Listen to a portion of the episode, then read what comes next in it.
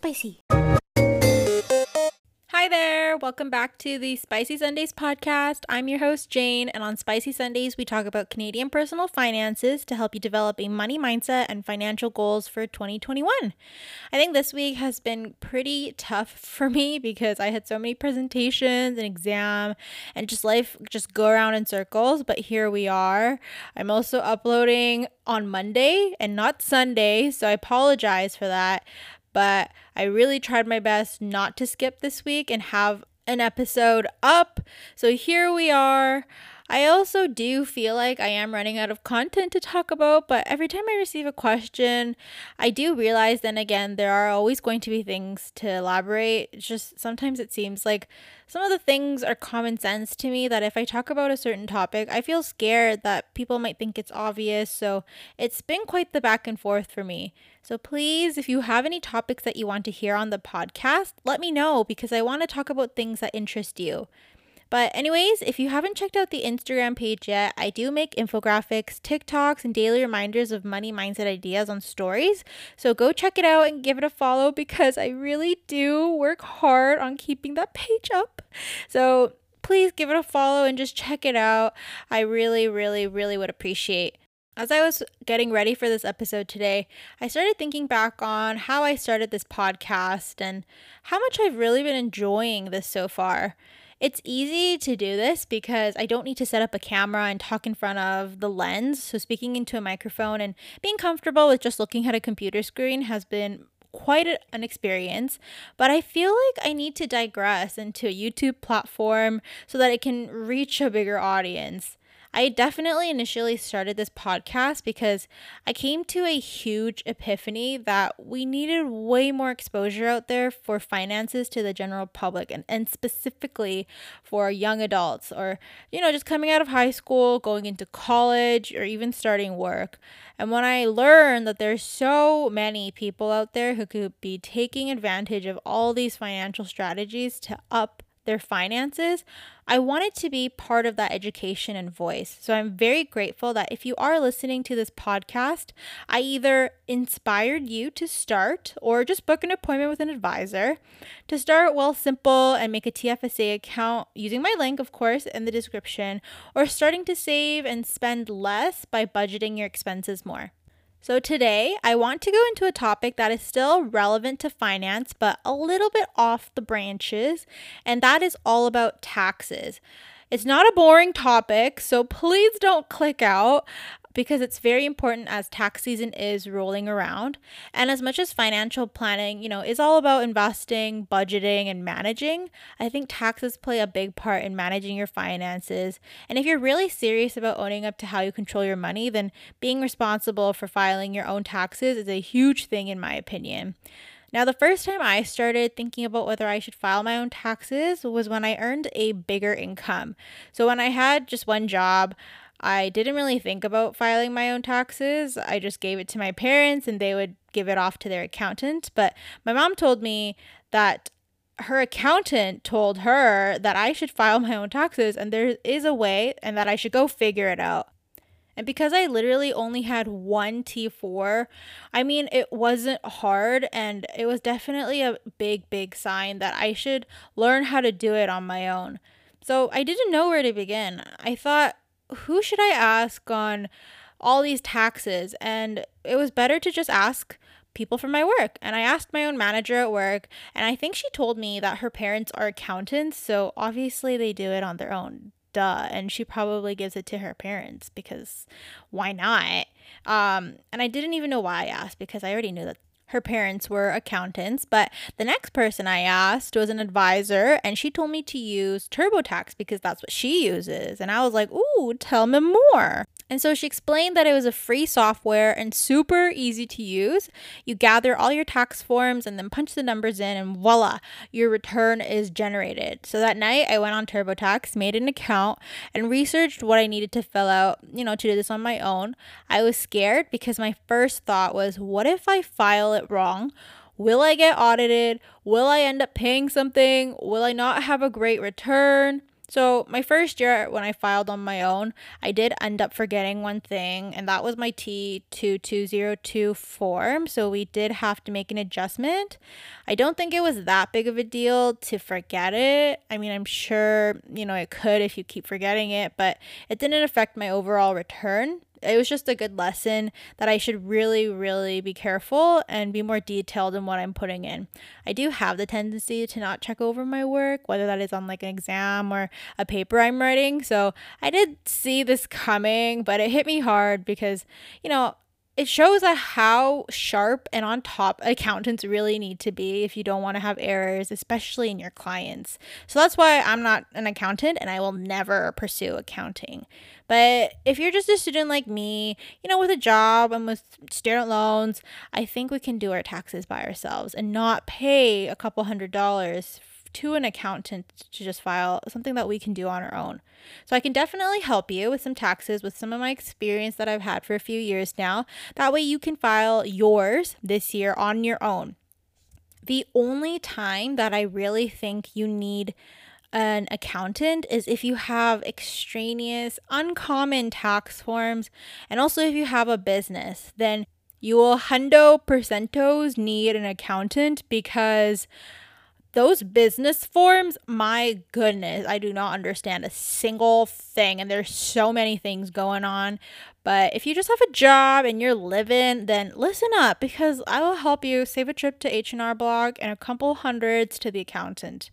Now, if you haven't checked out my post on Instagram on which tax forms may be important in your filing this year, then definitely go check it out and save it so that you can refer back to it. But let's go over it again so that we can thoroughly go through them one by one and in detail. So the first one is obviously a T4, and this one is the one that you get from your employment. Now, on a tax slip, you will see things called a box and a line. The box is literally the box, and it has a number on the left hand side in a smaller box just right beside it with a value, and if it is relevant to you then there will be an amount in it. On the top of each box, there is the title of what the box is for, and then a dash with a line and then a number. This line will always correspond to the box of your tax slip, in this case a T4, and then it'll correspond to the line on your T1.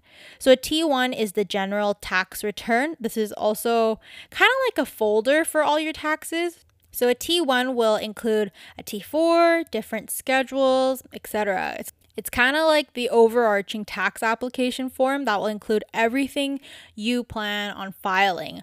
This is also known as the T1 income tax package and is important to look at your province's specific T1 package. And now in each T1 package there are schedules and these schedules are what contains, you know, different tax forms. So some schedules that might be relevant to you and I would be like a schedule 11 if you are attending uh, university, and it's specifically for tuition, education, and textbook amounts. So that's the title of the schedule.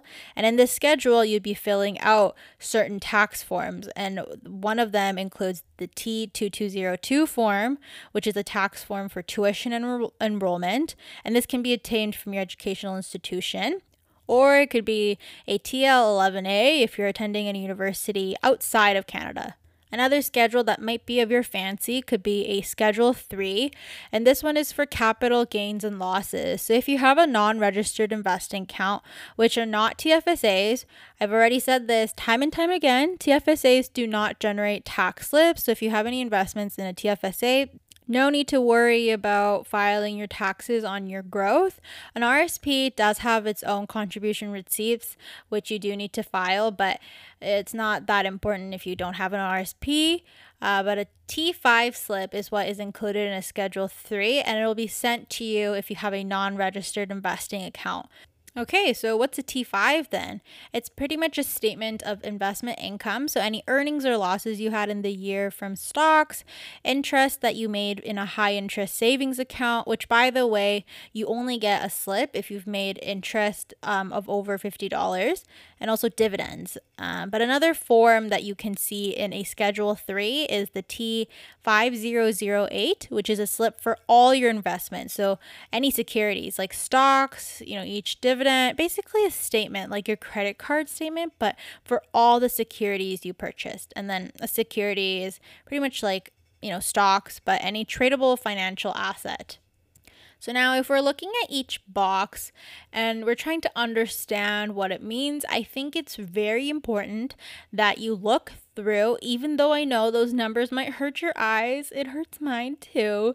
But if you want to know what this amount means, and especially if you're looking at a T5008, like box 14 indicates the date the transaction of the purchase occurred for your security, and then box 20 would be the book value or the price you bought the security for, then I think looking at this receipt and understanding each criteria is super key in knowing and bettering your understanding of taxes.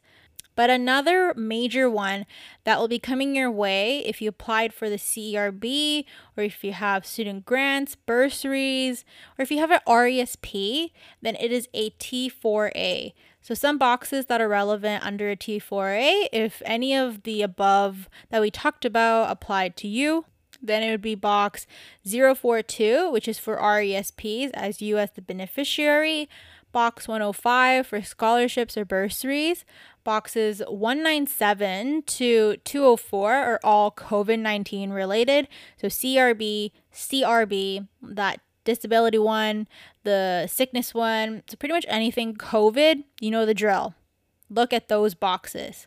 So, some of these are the forms that I will be filling out myself. And I think if you're a student and you're starting to invest, then these might be forms that will be applicable to you. But obviously, do your research. If you do have other tax forms, you know, maybe you might have a foreign property somewhere or you have a business, then these are some things that you might have to look on your own, be aware of, and maybe even have that first conversation with an accountant just so that you're aware and then you can take those steps on filing it on your own for next time. But if you are planning to file it on your own, the few softwares that I want to share with you in helping your filing go a little bit easier just at the convenience of your own home are TurboTax, which is the first one that I want to share with you. There's also Wealthsimple's tax filing platform called SimpleTax, and there's another one called CloudTax. There are other ones too, obviously, and those are like H&R Block, which I think is not free. Um, but there's also like Studio Tax and Genu Tax, which I'm not very familiar with, and I won't speak on about those today in this episode. But I will share my experience using Simple Tax and turbo tax. Now, the one I mentioned about cloud tax is one I have seen on fellow Instagram finance pages. I think finance influencers are also known as finfluencers. Sort of cringy. I also sound like I have a lisp when I say finfluencers. I don't know. But when I look at their website um, on Cloud Tax, it is known for being able to take a picture of your tax forms, you know, like a T4. Just like how you can deposit your checks through taking a picture on the mobile app, you can file your taxes just by taking a picture. And I think that's super cool because it's really easy if you think about it. Just taking a picture, having that software recognize the boxes in each line, or pick up ones that maybe you weren't familiar with or you forgot about or just knowing the importance of it because the software helped you looked at it i think that could be a really amazing feature but i have never used it myself and but it will be something that i might use in the future the software that I do want to share my experience on is TurboTax, which I think is great. When I first started uh, filing my own taxes, it made it very easy for me to just navigate through each page, what each page meant. It simplifies every single schedule and what the tax form is including. So it helped me understand that if I really needed to fill this one out or skip it, I've used it for two years and it made my tax season very easy. Another thing you want to make sure when you check for softwares is that if it's Netfile CRA connected. So this means that Netfile is the internet-based service that allows your returns to go directly to CRA from the software you're using. What's great about this is once you have had the help from these softwares help you put together your T1, you kind of need to send it off to CRA. And if Netfile is attached to that software, then you can instantly connect it to your My Account CRA and then send it off to the CRA. This will require your My Account CRA to be set up, so make sure to do this first before filing your taxes. But if you don't have a My Account CRA already, please just do this so that you can see your TFSA contribution room, your RSP rooms, just any notice of assessment online. It's very easy and handy to use, and it'll be definitely worthwhile for the long run. The second software that I want to introduce is Wealthsimple's Simple Tax. I think um, Wealthsimple is already known so well for their simple and clean, modern looking platform. So I think it's going to be very easy to file a return here. I've never filed it previously, but I will be using this this year. And now the reason why I'll be using Simple Tax over TurboTax this year is because first, I wanted to try something different, uh, but also because my T5 will be generated out of Wealth Simple. So I think it'd be nice to just have that connected right away into simple tax rather than punching everything in from my T5 into the TurboTax. But Overall, I think Simple Tax looks very easy to look at. It's not overwhelming, it's super simple. And if I were to be a new self tax filer, I wouldn't have a problem in using this. I would recommend trying out a few softwares, doing your own research, and looking out for any free ones don't be scared that just because it's free, it's not going to do you a good job. Now, obviously, if you don't feel comfortable in submitting your taxes with your own effort, then definitely use the pro or the upgraded version. Most softwares will have it for $19.95, which is way cheaper than an accountant, but it will still provide the basic audit and error checking before you submit. I did post this on my story before, but Rakuten is having a cashback for TurboTax of 12% on any purchase you make. So if you do plan on using that 1995 Pro version, then definitely use the Rakuten link to get cash back. And if you don't have Rakuten yet, check the description box so that you can sign up using my link. That way you can get some cash for signing up. And then you can also get the pro version and get the sales tax back of 12% if you live in BC for free. The other thing that I want to note is you can't resubmit a tax file if you've already made your tax file for that year. So if you do have any mistakes, you will need to make adjustments to the existing one after you received your notice of assessment. So you can't do anything until you've received that first notice of assessment. It's pretty quick, the first one, but if you have to make changes to the existing one, then it might take a little longer for you to get that second notice of assessment. I had to do three adjustments, I think, so don't feel bad if that ends up being you too. Nothing really bad happens, and submitting it with some changes is not the end of the world. All right, so to recap everything we talked about today, I want you to think about the tax forms that you will be receiving this year and which ones you think are relevant to you. A T4A is if you got the CRB, student grants, bursaries, and the T2 202 is for tuition enrollment. The T5 is if you did investments in a non registered account. And then also think about filing your own taxes this year because this is not hard. Even my parents' accountant told me that there is a way to file your own taxes, and if it's just a few forms that you have, you can do it on your own. So if I can do it, you can do it.